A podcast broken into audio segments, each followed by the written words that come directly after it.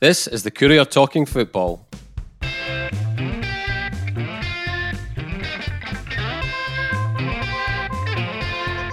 I'm Eric Nicholson, and with me this week are Jim Spence and Ian Roach. Well, gentlemen, it's been called the grudge match, I think, which is not really the. Uh, I don't really think it's an accurate description after all the water that's passed under the bridge, guys. Rangers v Dundee United. Jim, is it a grudge match, or is it too far in the past? All the all the goings on. I, I, think if there's any grudge, it comes from the West, um, Eric. I don't think United fans are particularly exercised uh, about it. You know, I mean, Rangers Rangers troubles are, are, It's Hearts now, isn't it? Yeah, yeah. Well, that, that, that's right. Yeah, I mean, long in the past. I mean, I know that there was um, someone at Tannadice had said to me recently, Rangers weren't keen to deal with them at all on anything, but. Um, I don't think that Dundee United fans get themselves particularly exercised about this. You're probably right. Um, rivalries in football renew themselves all the time. You know, I mean, there are some legendary ones. You know, in the old days with Aberdeen and Rangers, um, after the Durrant Simpson carry on and the rest. They of it. refused to go away. Yeah, yeah, yeah, never went away. I mean, I, I would argue that, that you know that uh, uh, previously, even before liquidation, there was never a particularly warm relationship between United and uh, uh the old Rangers. Anyhow, you know, mm-hmm. I've got. I'm not allowed to speak about Rangers. Actually, my wife will kind of lynch me. You know? but um, no, I mean, I, I, I, don't think there's. I mean, I, if, if there's any issue at all, it would come from the West. I think, and that all goes back to you know how they perceive Stephen Thompson having voted when they were liquidated and all the rest of it. But I think Dundee United fans have got bigger things to worry about. The biggest thing they've got to worry about is trying to take something out of the game uh, uh, against them, mm-hmm. and, and and that'll be you know that that's enough on their plate with the worrying about whether or not kind of grudges uh, should still see the light of day. So I think it's it's almost an irrelevance now. And I'm I'm just thinking back, and I mean talking about business that's been done. The only one that Jon Daly's the one that springs to mind, but John Jon Daly was was he a I can't remember was he a, he was a free agent wasn't he? Oh, when he when he went to, to Rangers, yeah. I mean, yeah, when he went to Rangers. Yeah, uh, listen, I agree with Jim uh, completely here. I think it's manufactured. This uh, uh, it is a bit one-sided, or almost totally one-sided. I just don't think that the uh, it's real. It shouldn't be real. I also think Stephen Thompson, who you know, both Jim and I know Stephen very well, but you know, we don't always defend him if, if he if, if, if, it, if he deserves criticism. I think in this one case, and it's a big one that's been held against him for years, he wasn't the first to come out and say that Rangers should go down down mm-hmm. to the to to that level. Um, what it was, he was maybe louder, he was maybe more prominent in press, but he wasn't the first, and he wasn't the only one by any means. There was a whole whole load of chairmen all followed suit. For for some reason, uh, in the the minds of Rangers fans, and also some pundits as well. Um, it's become known as he was the man. He was he was the one that led the, the campaign. Well, no, he didn't. He didn't. He was just one of uh, many people who, who were involved there. So they they also had the um, the postponed game or the abandoned game at Tannadice. Probably a, a, legitimate thing there. I think United charged twice for the same game. Mm-hmm. So, but that that just uh, I mean, it's years ago now. And as you say, there's rivalries between clubs that are probably deserve to be greater than the, than this one. Um, it's it's one sided. United fans, Jim's absolutely right. United fans will only be interested in this match to see how their team does. Uh, they'll have concerns other than the historical. It's it's. I think it's a nonsense to be honest. A lot of the stuff getting uh, dredged up. Well, yeah. I mean, they're going to be playing each other. We hope for the next few seasons. You know, four four times a season, three times a season, that sort of thing. So I think you're right, Jim. It's gonna it's gonna quickly it'll maybe get cast up again when fans are allowed in, you know, that sort of thing. But you know, it's it's it doesn't feel like a you know, like you say, a Rangers Aberdeen or something that's gonna that's gonna last generations, does it? This no, I mean, uh, you know, there, there, have been traditional matches. You know, I can think of one or two um, semis and finals and all the rest of it. You know, um, where United generally will have felt that you know they were. Um, probably kind of you know d- discriminated against. I mean, I, I, have to sometimes laugh when I, I hear uh, Celtic fans um, going on about you know bias refereeing in Scotland. You know, clubs like Dundee United and, and, and, others can tell you all about the idea of bias refereeing. I'm not suggesting that they are, but you know, you've only got to look at the number of finals that United were in, and you could quite easily point the finger say, was there something dodgy going on there? You know, so when it comes to to the Rangers thing, I mean, historically, you know, when you go back to whether it was pre-liquidation or post-liquidation, the old club or the new club, call them what you will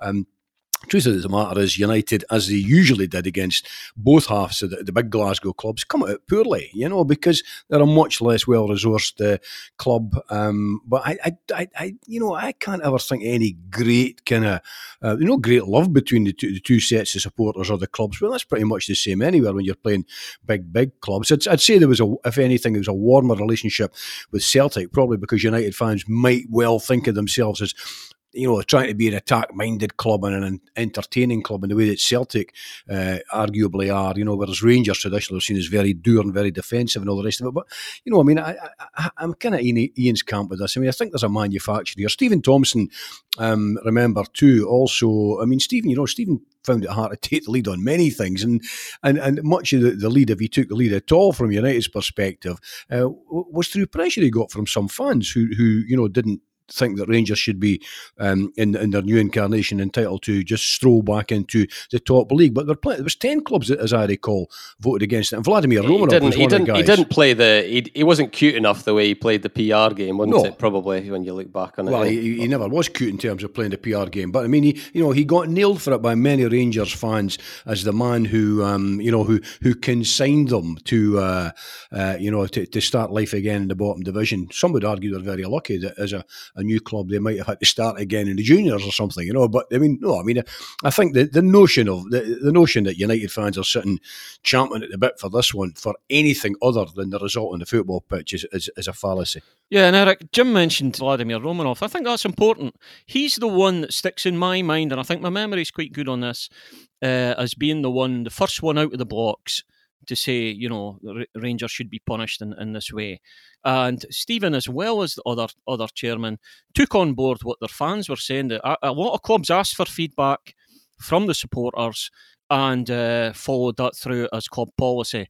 And you know, I don't know why uh, all these years later, United are still seen as the, the one club that did Rangers in. I just I, I just don't think that's fair. No, I mean the the, the main the main group at that time. I know United now have a, a different setup, um, uh, you know, to uh, talk to supporters or the various supporters groups that they've got because they have things like the ladies club and all the rest of it, business club and that. But the main group then would have been the the Dundee United Supporters Federation, and they were, as I recall, um, at the time, uh, you know, pretty vociferous, as as were most Scottish football fans. Most Scottish football Yeah. fans thought that Rangers should not start life in the top league because of what had happened. You know, so Thompson took his lead from the fans and. Um, and uh, you know he was he wasn't particularly astute in the way he played it, but he played it as honestly as he could, uh, uh, and and seems to have attracted it and got it in the neck, you know, from from uh, from Ibrox aficionados that somehow or other it was Dundee United that, that you know that, that conspired to send them, uh, you know. Tumbling down as they would have seen it into the lower reaches, but it's a lot of nonsense. I mean, Vlad, as he often did. I mean, I remember actually covering the the Kaunas uh, Rangers game, the, the pub team as they called them, and they beat Rangers 2 0 that night. And I remember at the corner of my eye on a soaked night, you know, um, I saw this figure wa- waving a maroon scarf coming around shouting and bawling, and it was Vladimir Romanov who was at the game over there, you know. Uh, and he went off on one that night. I mean, he had wee bits and bobs of him. He went off on one that night about the Scottish football mafia and the SFA and all the rest of it. it was certainly, he was the man that was out the, um, uh, you know, out the traps very, very quickly on the Rangers stuff. So, you know, the notion that somehow or other it was United, United certainly voted against it. Thompson certainly voted against him starting life again, but he, he was no different from many, many others in that respect. So the notion of a grudge match, I think, I mean, I, I don't think there's any love lost. I, I would say that, but um, whether it's you know that that would have only been one one factor in in yeah. the long, long history of the club. You know, when when you bring it forward to the current ownerships and and sort of management teams, there's certainly nothing in regards to that. I mean, you know, Mark Ogren for sure. He he won't be he won't be caring about it. Tony Asghar the same. I mean, they they played each other in a in a pre-season a Mhm. pre-season friendly, so you don't do that if, if the two if the two clubs aren't speaking. And Dundee United certainly didn't put the boot in when there was all that uh, when that one of the many COVID stories that have since reared their head. Remember, there was that one about you know whether the United whether the Rangers guys had had been tested and all the rest of it. So you know, I think things have settled down, and obviously, you know, uh, Murphy, Jamie Murphy, was on United's list for uh, a possible signing. So yeah, I think we can we can move on. I think we can to bring it into the football, Ian. You know, Steve, Steven Gerrard and Micky Mellon it's the last thing on their mind, isn't it? Yeah, it is. Uh, I, I, imagine they'll be asked the question. Certainly, uh, I imagine Gerrard will be, but he won't know anything about it. I wouldn't think so. Um, he, he, may he may get briefed a bit. Mellon, he won't be interested in, in anything like that at all. What what, what United's uh, got to to worry about is coming back from a heavy defeat at Kilmarnock. That's the only thing that they'll be they'll be thinking about. How are they going to deal with a Rangers side who, it has to be said, are looking good. Um, they're looking uh, looking for a club, looking for a, a, a, Scottish record, seven clean sheets in a row. Yeah, exactly. So they're good at the back as well. They've got a good central defensive partnership. So well, uh, that's what I am. I'm thinking about going to this game. I will be covering it, and it's uh, what I'm looking at is how are United going to deal with this? They're going to have to improve their goal threat, and they're also going to have to um, deal with a Rangers uh, attack at the other end, which is which has been quite been good this season. Yeah, Jim, that that they'll they'll be determined to get this clean sheet record, won't they? In in, in a year of in a rows, they're going for they're going for seven. Yeah, I mean, uh, uh well, they'll undoubtedly be happy to get the clean sheet uh, uh record, um, uh, Eric. But I think the main thing that's at the back, you know, the two things that are at the back of Rangers' mind, and I think it is that mentality. Uh, is the mentality at Celtic and and and, and, and Ibrox as well which has traditionally, I think, set them apart from the rest of Scottish clubs. There is a mentality about playing at Parkhead or Ibrox, which supersedes anything else in the game. We know that.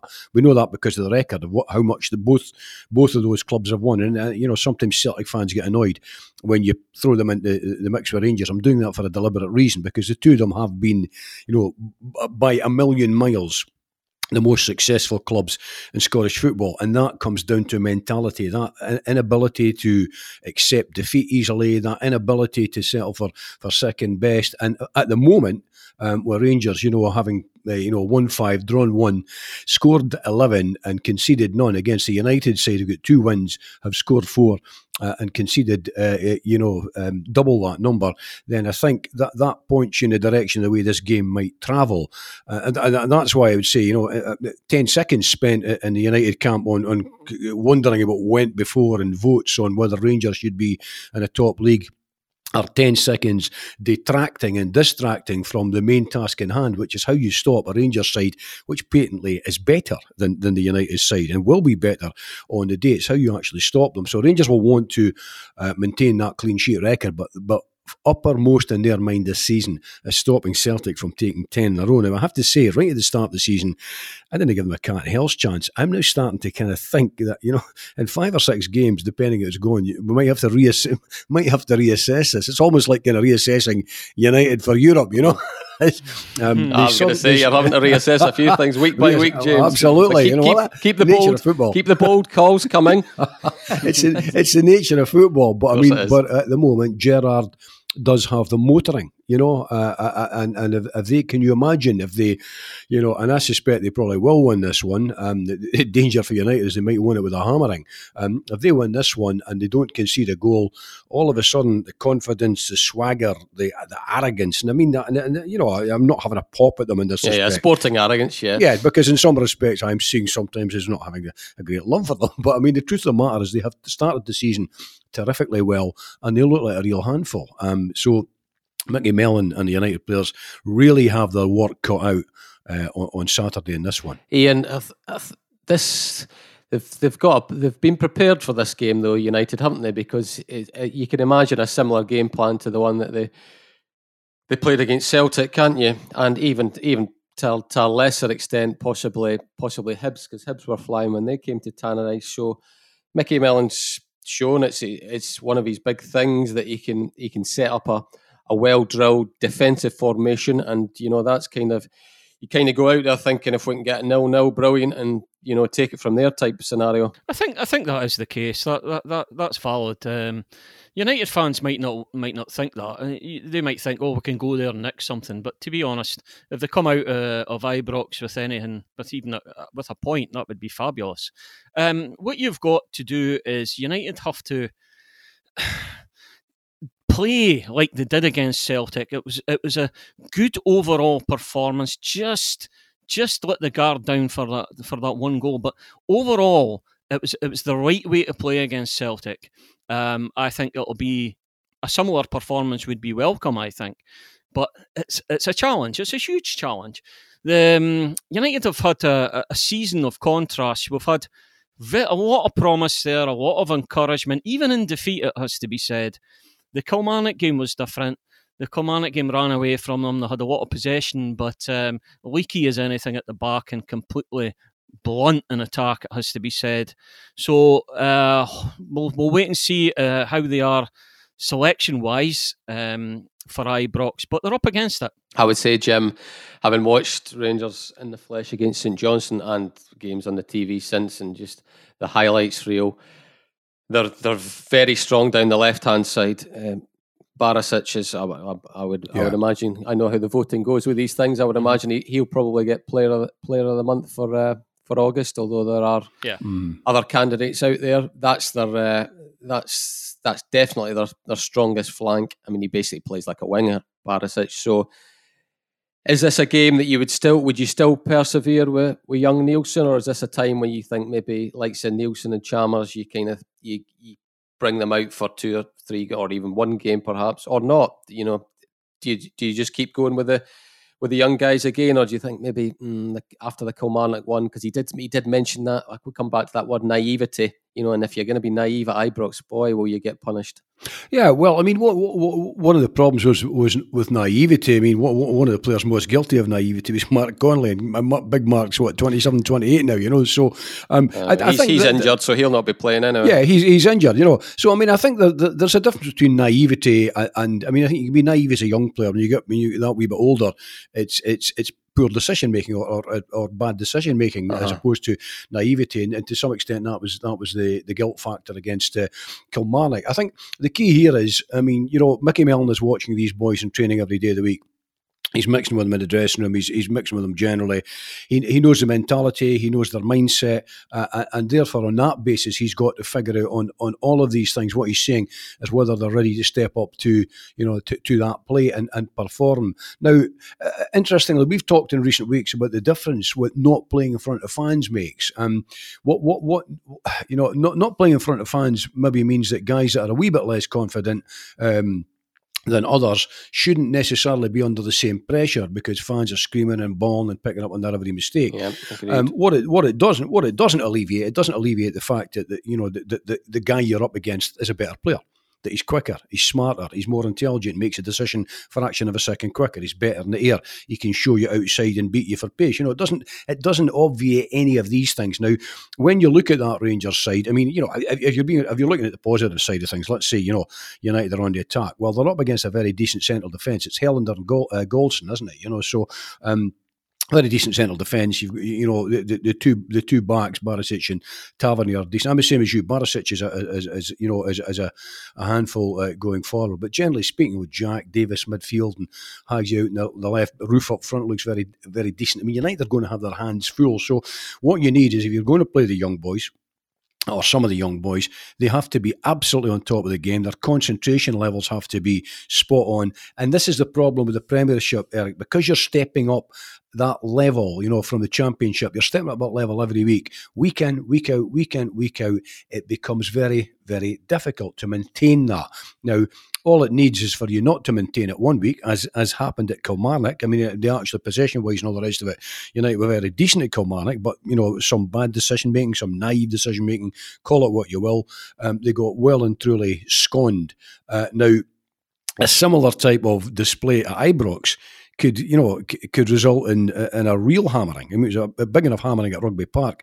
You wouldn't like to think if if if, if they were off their mettle in terms of decision making that um, you know that, you were going to do that at Ibrox because that could be a very very costly afternoon uh, indeed. So I mean, it's it, only only Micky Mellon can decide whether or not he goes with the likes of Neilson. You know, the the kids like Chalmers and and, and I hesitate to call them kids. You know, because we are good enough, you're old enough, but you, you do have there is a reason why over a long long period of football that managers tend to dip younger players in and out physically and mentally it's very very draining and there are very very few and you can see that at top level football, you know, there are very, very few who can, you know, do it at 17, 18, 19. Um, absolutely, you know, season in, season out. Most younger players, even the ones that go on to be great players, tend to be kind of dipped in and out. It's kind of like a fish in batter, isn't it? You know, dipped in and out um, to allow them to to get up to the pace of. of lovely the, football analogy there.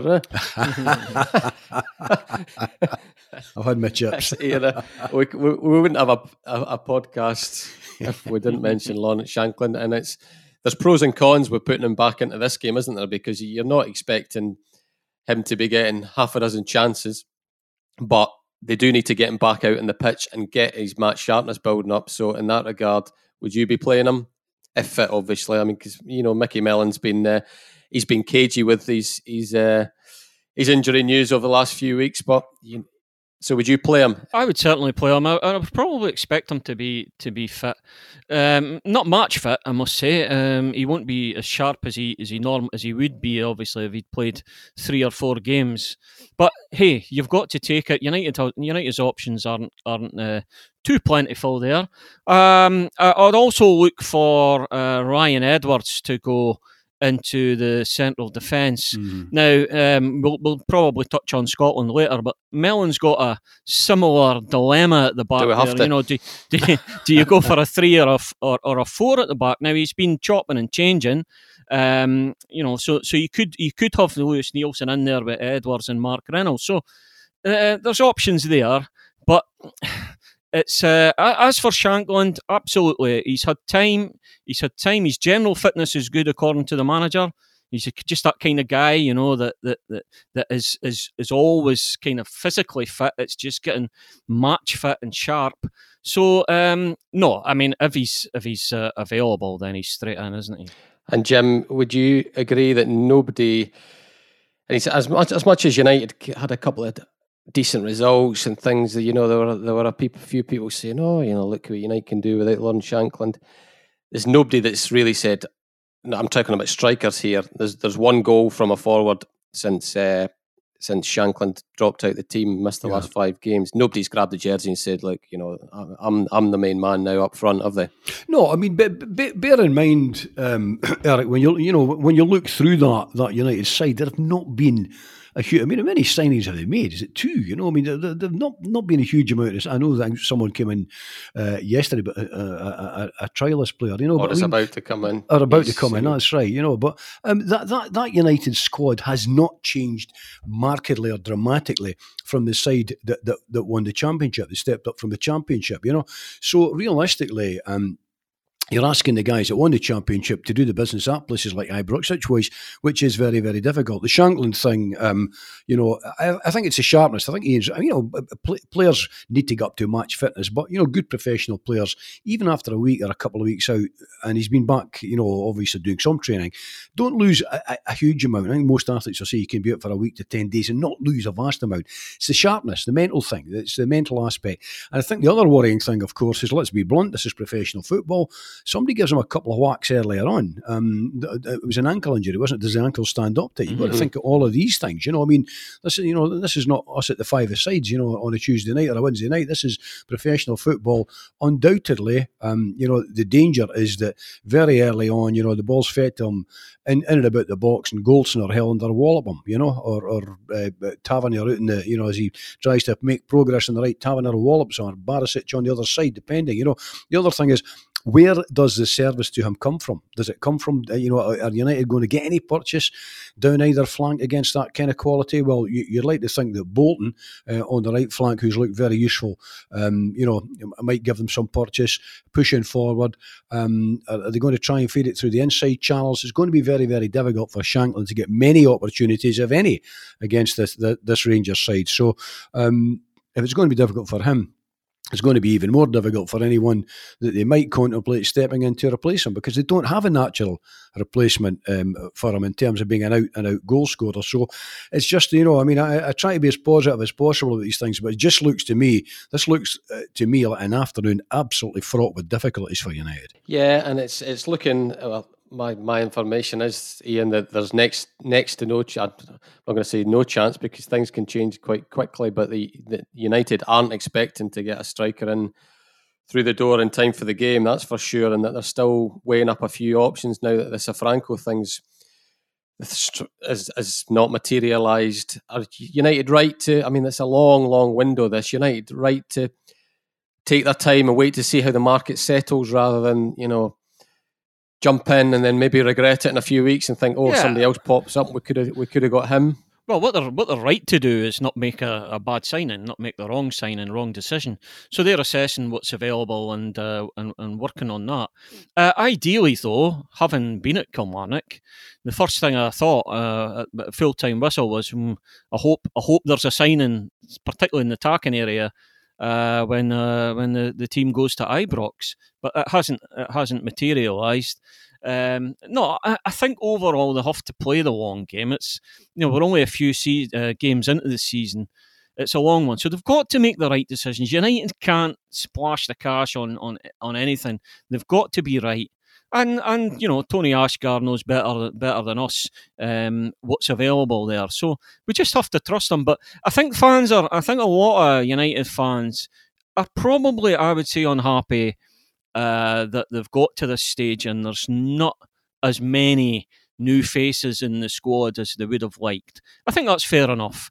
But as you say, we'll we'll wait and see uh, what happens in the weeks weeks to come. I uh, I'm putting faith in uh, Mellon's knowledge of the uh, English game. I think know I still I still back him to pull out a, a, diamond out of the lower leagues down there. So we'll see what happens. I, I, Ian, I think the problem is, I mean, you know, uh, uh there's little doubt. I think that Micky Mellon knows the scene in England, and you know, inside out. But I was having a chat. You know, during the week, an old mate of mine who you know does some agency work in the northwest of England was on looking for a couple of numbers. We're tuned the fat, and I was saying to him what, you know, what's been the impact on the game because they've been reading stuff about possible salary capping and all the rest of it, and he'd, he'd said, well, you know, I, I, people just don't aren't quite getting the grips with just what an effect COVID and all the rest of it has had. We're now starting to see that feeding through the, the, the, the non-league stuff. You know, clubs talking about going out of business and all the rest of it. Um, but at, at, League One level, for instance, you know what what you know, a codger like me would have called the old third division. The average wage apparently is now about eighteen hundred quid a week. Well, that's you know, in, in some respects, that'll be more than some United guys are on. I mean, in fact, it's probably a fair bit more than some are on, and um, kind of you know, some will be on obviously a lot more than all the rest of it. So it's not, it's not just a case anymore. You know, ha- uh, being able to spot the diamond in their offer or having the contacts book. It's actually persuading guys to come from League One in England well, they've probably got a pretty comfortable lifestyle and all the rest of it, to Scotland because, like it or lump it, there is still a mentality in England that our game is second rate. And, and there's nothing we can do about that. You know, I mean, people talk about we shouldn't compare ourselves with England and all the rest of that. That's, that's neither here nor there. The truth of the matter is, you've, you know, it's not just a case of United fancying or any other Scottish club fancying someone. You've got to be able to persuade them that not only can you match the money, but you've got to be able to persuade them on other aspects as well, whether it be lifestyle, the quality of football, the quality of training facilities, and that's that's not something United are short of. But there's a, there's a whole host of things go into the kind of bargaining chip. Uh, but the most difficult one, I think, still is persuading guys to come to Scottish football. Because the simple truth is this, and, and you know, and United fans, none of us like to hear this, is that United will, will, will you, have, you know, someone at United will sign from that level of English football, uh, uh signing him because he's it's the most attractive offer that he's got. Um, if a bigger English club was coming in, he'd probably go there. So, you know, you've, you've got all of these factors to to weigh in that there are other clubs looking at players and all the rest of it as well. So it's a pretty difficult job Micky Mellon's got to just pull someone um, out of the hat before, you know, before we start to get to that period where we say that's the window almost ready to shut. You know, mm-hmm. the danger is that having made a pretty decent start, some serious damage could be done before, uh, you know, before then. If, um, if for instance, United were to lose on Saturday at Ibrox and then going to stumble in the next few games. Yeah, I mean, you you've been long crying out for a, a central midfielder that's going to control control the game. Last couple of seasons, I think that was at the top of the top of your uh, wish list for United. Mm-hmm. Let's hope that Mister Hottie the trialist who is due to sign any time and may have signed by the time this podcast comes out. Let's hope he's the he's the man that brings a bit of composure to that area of the pitch. Yeah, he is. He is quite young though, isn't he? He's still still uh, nineteen, I believe. So um, we'll. Uh, I'm not sure if he's seen as being someone that can go straight in there, but they've taken their time to look at him. Um, taking a few weeks there, as they should during a, an international break. So you never know. I mean, he could go in and, and, and just be the what they're looking for. So, yeah, fingers crossed. I think I think overall, the fans have to trust uh, Asghar and Ogren to get it right. There's there's no there's no alternative there, and they just need to. It, it's frustrating because you do want your new your new people in as soon as possible, but they need to be right. So if you're not getting the the, the right offers, um, they did fancy Franco, but just priced out of that. So um, and also I've been dealing with people down in Ipswich with uh, Norwood, James Norwood, and he he seems to be just out of their kind of the reach as well as far as wages and that goes. So uh, they're maybe punch, they're maybe trying to punch above their weight with some signings, and maybe have to come down a wee bit. But we'll wait and see. It's um, it's going to be it's going to be a, a, difficult day on Saturday, I think, for for United. But um, they've, they've they've they've done well on occasion this season. It's just the Kilmarnock one uh, does off have us all worrying, including Jim, Jim and I. So you to, to wrap this bit up, you you fear the worst for uh, for Ibrox, do you, Jim? Um, I have done for uh, all week, Eric, and I'm hoping it's that kind of self-defence mechanism where you think, oh, they're bound to get a doing here, and then you know you get a one-one draw, and you think, what a good result that was, you know. But um, you know, as you get older, you know, as a both as a journalist and a fan, I think you start to become much more of a realist. You know, I mean, you, you, you realise why, for instance, going back to what we were saying earlier on, you realise why Celtic and Rangers have won all but 18 titles uh, uh, in the, the whole history of top uh, professional football. You realise one why they've won the vast bulk of the cups and all the rest of it. The truth is, by and large, they usually have, you know, other than small periods in history, they have five, six, seven players who are all much better than than you know the, the opponents they face on the day, whether it be Hearts, United, Motherwell, or whatever. Now this this Rangers side on the day undoubtedly is a better side than United, um, and uh, they haven't conceded a goal. They're scoring not not freely, but they're scoring, uh, you know, without retort. United are, are, are the opposite of that. Um, took a real doing, a real drubbing against Kilmarnock. Um, it, it looks it, honestly, it looks to me one of these games where United could be an end of five or six. I'm, I'm, I'm, hoping they're not. I'm seriously hoping they're not. But it looks to me a game, as I said earlier on, absolutely fraught with danger for them. And I think Jim, I think Jim made a, a, a, crucial point earlier on about the, the cut and thrust between Rangers and Celtic this season. I think that'll make it more dif- difficult for the other clubs. There's no room for for dropping points here and there. I know I know both have done it up to now, but every game because of this 10 in a row thing, they'll be absolutely desperate to win it and win it comfortably. And I, I covered uh, football around the time of, you know, your, your, your Larssons and your Laudrups when Rangers mm-hmm. were, were going towards the, the nine in a row. And every single match was tense and pressure on the, the Rangers and Celtic players. And I think as this season goes on, that'll just increase. And it makes it a lot more difficult for every other club in the Premiership. And they handle it, Ian. That's the thing. They handle it much better than players at other clubs. You know, um, you know, uh, playing for Celtic and Rangers, it's, it's south of the border. Rangers didn't last year, Jim. No, no, no, I, I, I no, they didn't, uh, Eric. I know that, but I mean, uh, by comparison, Celtic came back after that winter break and kind of fell away. That's true, and that's what you've got to aim for. I mean, you know, Micky Mellon first and foremost um, has to have you know, a squad, and it is a squad because undoubtedly subs will be used, uh, has to have a squad that absolutely competes. Start, and I'm sure you'll, have that, you know.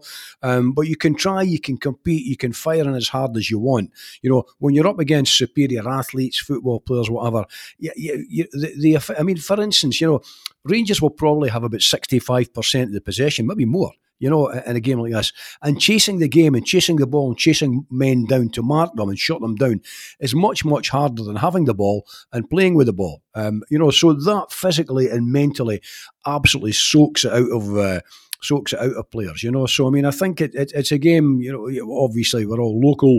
We want United to do very, very well in it, um, but it looks to me like a really, really tough game for them to take anything out. I mean, I, I frankly find it hard to see anything other than a Rangers win and probably a comfortable one. Ian St Johnstone are at, at Motherwell. You're a resident Motherwell expert, having seen uh, United do very well against them. I mean, that was early in the season, but that sort of. Uh, their struggles have continued. What what did you make of them when you saw them? Well, they they played okay, but um, United were smarter than them. They're more streetwise.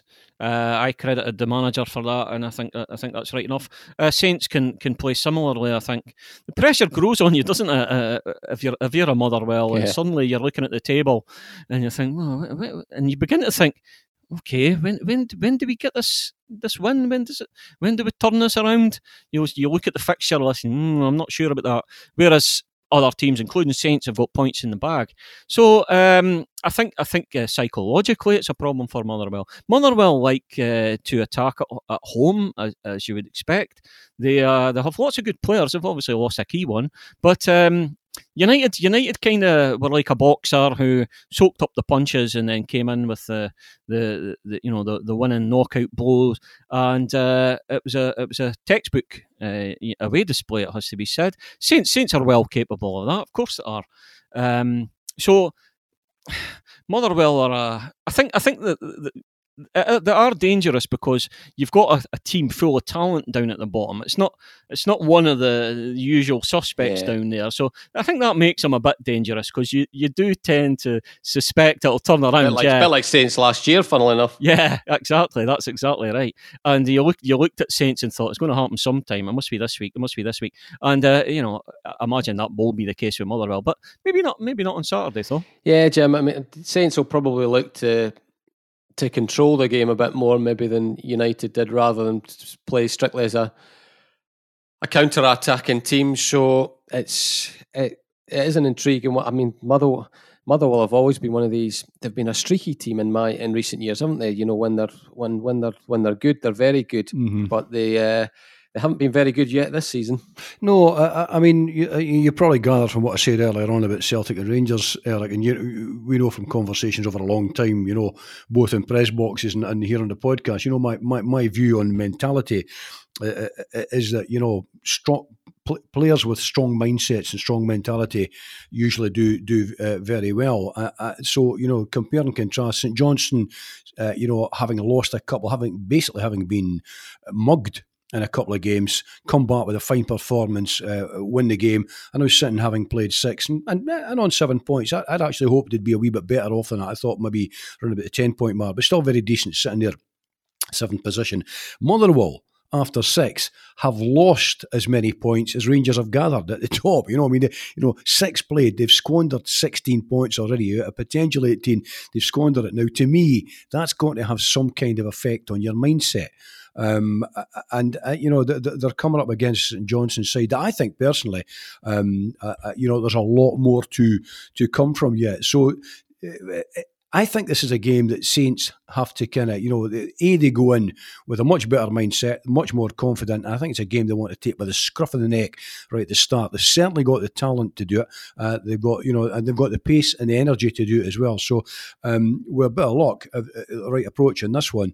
Uh, Motherwell will still be sitting um, holding the table up uh, come you know five o'clock on Saturday. Ian J- Jamie McCart, uh, he's done his his his press bit for us this week, and he wasn't he wasn't being bullish, and he wasn't talking about St Johnstone specifically, but he was saying, you know, this this year third place is up for up for grabs for a few teams. Do you do you agree with that? Well, he's he's had a bit of flack for that, um, but I think why not? I mean, eh, is it such an outrageous thing to say? I don't think so. Um, maybe, maybe uh, some St Johnstone fans will come on, keep the head down, try and try and. we don't want uh, much attention here. Just, just, just play it along, play a canny game, and and see where we end up. But I think why not? I mean, you know, you, as as a as a reporter, certainly you, you want you want players to be saying things like that. It, it's interesting. Um, you know, what, what reasons does he see for that? Um, what how does he view the opposition so far? Uh, you have to say, I mean, you're looking at probably Hibs Aberdeen still as uh, he's, as, prob- as he's probably the... having having played Hibs and Aberdeen. They yeah, probably St Johnstone yeah. probably think mm, you know yeah aye, well exactly. And and what's wrong what's wrong with uh, a team being confident and a player being confident in, in his in his teammates? I can't see I can't see the problem with it. It's not a ridiculous thing to say uh, by any means. And uh, Saints of Saints are, are in my uh, I see them gra- gathering momentum here. Like Jim I hope they go in confident. I think they have to um, if there's uh, the two sets of players going into Fir Park um, are going to be thinking differently. Uh, it'll be uh, St Johnstone who will be full of confidence after a, a, a fine performance against uh, St Mirren. So, hey, why not? Why not? You like to see, you like to hear and read that sort of thing, don't you, Jim? Yeah, like no, I mean, I, sort of a bit yeah. of measured measured uh, optimism. Well, my, mindset, Eric, as, as, as I've been talking about their mindset. I mean, look, it's it's one thing being a blowhard if you can't back it up, but you know, I mean, the the, the, the, the notion that you know that third place. I don't think he specifically saying we will be third, but you know, he's saying it's an achievable. He wasn't. he wasn't saying no. That, no. Well, I mean, Mother Motherwell did it. You know, I, I, I mean, a, a, yeah. Motherwell, a bigger club in St Johnstone, um, they have bigger crowds, but I mean, it's hardly kind of Real Madrid against kind of Getafe or something like that. You know, I mean, these are two pretty similar sized um, uh, Scottish clubs. And, and I look at that Saints side and I look how they're starting to um, develop and mature under new management, you know, the, the Tommy, isn't it funny? The Tommy Wright days almost seem like an, a neon away now, you know, and uh, Callum Davidson shaping the side in his own uh, uh, uh his own style, uh, uh, albeit a, side that he pretty much has inherited from from Tommy. But look at Hendry leading the line. I like, I just like the idea of Conway. I thought the way he just dropped the shoulder, made quarter of a yard. You, you described it very well in your piece during the week. The way he just drifts away, lays in that killer low cross for. You know, you see quality, quality stamped all over it. Well, O'Halloran starting to find himself again. The player that you know that he was, that he that he that disappeared from sight, is now kind of appearing in sight again. You know, McNamara, uh, you know, on the right with the, the flying runs, Kerr and him. I mean, just you know, McCann in the middle and Wotherspoon. There's some makings of a really, really good St Johnstone side in there. Uh, and I think what what goes with that is the mindset. You've got to watch the you, you know that you, you you I hate that word showing respect. Yes, you should obviously you should you show your opponents respect, but I think you've also got to respect yourself well. And when you look around that that uh, St Johnstone side, I think it's a side that's well and well and truly deserving of self respect from the players in it. So the right kind of approach on Saturday, and I think Saints could be taking three points from from Fir Park. It's also mild. Uh, it's also a mild intervention, really, because um, I recall uh, standing at St Andrews speaking to Dundee United goalkeeper. I knew. I know what you're going to say Rado, next. Rado Cierzniak, who who uh, claimed United would win the treble that year. So uh, I did raise I did raise more than an eyebrow I must Came say. close right enough. How many eyebrows have you got, Ian? I think I had about fifteen that time. Uh, yeah, so um, this is this is uh, oh, it's calm stuff. It's calm stuff. What would you just before we wrap up the Saints bit? What would you do as far as the goalkeeping situation is concerned? That's uh, Zander Clark's now played a he's played a bounce match against United at the week the weekend there, but Elliott Parish has done absolutely nothing wrong. Some some were blaming him for the the Barisic free kick at, uh, at Ibrox, which I thought was very harsh. He he, he just kind of made the uh, the mistake that some that some people don't like when he didn't actually dive for it. He's probably you know, for me, if it's going in the top corner, it's going in the top corner. I don't care if a if a if a goalie makes a dive, you know, just just for show, he's not getting there. He's not getting there. You know, you're as well staying your feet and hoping that you know being in a better position to react to you know, coming back off the post. But anyway, he's been he's been very sound for for Saints all season because Zander Clark's not played a game. Do you do you stick with Parish until he gives cause for uh, Callum Davidson to think right? It's uh, it's Zander's time, or do you put Zander straight back in? Aye, well, no, I, I, think you've got to. I think, I think unless a goalkeeper has made a succession, or you know, or a couple of real howlers, real, really kind of bad. I, am in your camp with this. You know, you you always, you know, fans always want to see a goalkeeper at least make the effort, but a goalkeeper will know when he when he's beaten, um, and, and and there is the possibility of a, rebound, gathering someone off the post, staying on your feet. There's also the possibility of not injuring yourself, pulling a back muscle, diving for an absolute, uh, you know, lost cause. So, um, you know, I, am with Parish in that respect. Um, from what I've seen of the two of them, I think Big Zander is, is the better keeper. But then I would I would you know I'd caution on that by saying I've seen much more of Zander than I have seen of Parish. But Parish is is you know is the man in possession until such times as he does something, uh, you know, really seriously wrong, a, a, really major kind of flaw in his performances or some real kind of howlers. And I think he has to retain um, his his possession of the of, of the goalkeeper's jersey. It is of course the the hardest battle in professional football because there's only one jersey to be handed out and there's always two keepers. Well, uh, uh, except at really big clubs, there's there's always two keepers battling for it. So for the moment, I think Parish has to has to maintain possession of the shirt. And Liam Craig would be the would be the same, presumably. Ian, you know, he he, he missed uh, missed the St Mirren win with a with a silly mm-hmm. a silly suspension. So you wouldn't expect him to walk straight back in the team either, would you? No, you wouldn't, because it was such a such an accomplished uh, performance from the team the last time. Um, he is he is in the he is in the experienced quality uh, bracket, isn't he, Leon Mandy? He does give you something special um, in games. But no, I agree, and I would also agree the same with the goalkeepers. I think the gap between the, the two men isn't enough uh, to justify pulling, uh, you know, taking Parish out. I think he's he's done fine, and until until there is a, a reason to to change it. But uh, Zander is obviously an excellent goalkeeper. But I think I think there's there's two there's two uh, headaches I think there for for for Callum Callum. But um, I would I would uh, I would leave it as it as it was. He's probably got another as well with uh, the possibility of starting Stevie May. We'll see. It'll be an intriguing team. And he, he has said, Callum, that you know by and large, he's he's, he's not going to be uh, he's he's not going to be you know he stick to you know religiously, but by and large, he believes in the old you know if you're in a winning team and you're playing well, you stay there. Which again, it's probably something I would subscribe to as well. Yeah. Well, there's going to be two two games of football with crowd with with fans in them, Jim. Not many fans, but uh, it's not going to be the St Johnstone Dundee United games, but a big and positive step that one.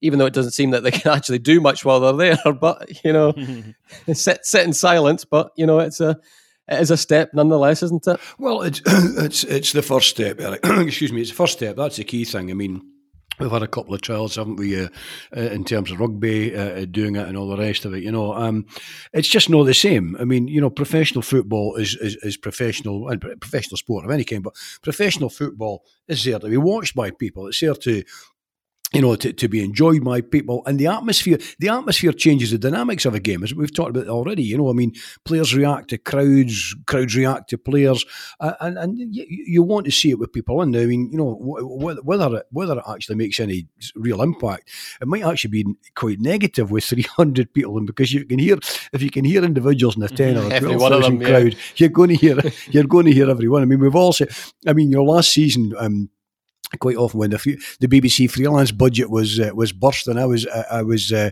going to a game. I quite often had the choice of you know do, do sally along to Tannadice or Dens anyhow, or do go into the juniors because I've always enjoyed junior football. and some of the stuff you mm-hmm. hear at the juniors is absolutely brutal. You know, um, now it'll be the same round the ropes at uh, you know Dingwall or wherever with three hundred people. I mean, players will be hearing it. My, my big fear is that somebody goes off and does an Eric Cantona. You know, as, as, as not used to that yeah. as as they get the kind of the, the full the full pelt as somebody who's had about five pints of heavy before the game. You know, I mean, it's, it's but it's good. To, you know, it's it's good to see it's good to see people back coming back to the game, and, and it's the precursor we hope to getting back to kind of you know normality in, in football because f- frankly, f- football without football without fans is nothing. It's just I, am finding it hard to kind of you know even with uh, I mean I know the the Premiership uh, uh, sorry the English Premier League kicks off doesn't it? You know um, weekend as well, and it's just it's not the same. You know with it 40, 50,000 fans in the crowd. I mean I'm not one of these you know, proud Scots that gives it all the English game. I mean, I love the English. I love English football. I love the top flight. Yes, it's a big capitalist kind of, uh, uh, you know, uh, bonanza and all that. We know all that. It's not the point. It's entertainment, you know, but it's not the same watching it with no fans in the crowd in the in the ground. So great to see at least some back, and hopefully it's a precursor to a very swift movement to. Uh, getting everyone back in. Just occurred to me there, Ian. We'll probably get more stick as well. yeah, yeah. Uh, actually, Jim, uh, Jim speaking about Jim speaking about the game. You know, hearing the, the shouts from the sidelines. I, am having flashes back to uh, my days on Caird Park on a cold Sunday morning, getting abuse for uh, probably from my own parents actually uh, for not, for not, not tucking in or whatever. Uh, yeah, so. Um, missing missing a missing a chance.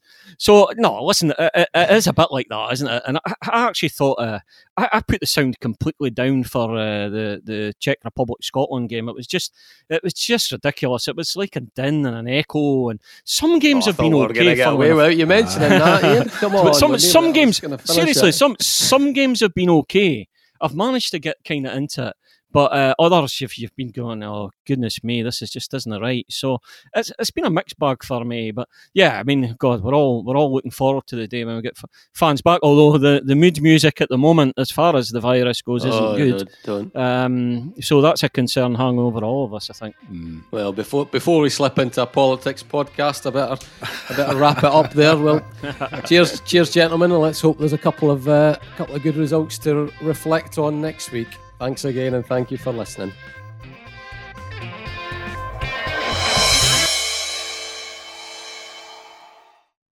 If you like the podcast, we'd be grateful if you tell your pals about it, or even better, leave a review or a simple rating on iTunes or wherever you find your podcasts.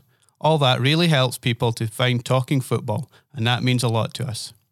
Don't forget too to pick up your copy of the Courier Monday to Saturday or go to thecourier.co.uk slash subscribe to find out how to get our award-winning sport, business and local journalism across Tayside and Fife in the way that's right for you.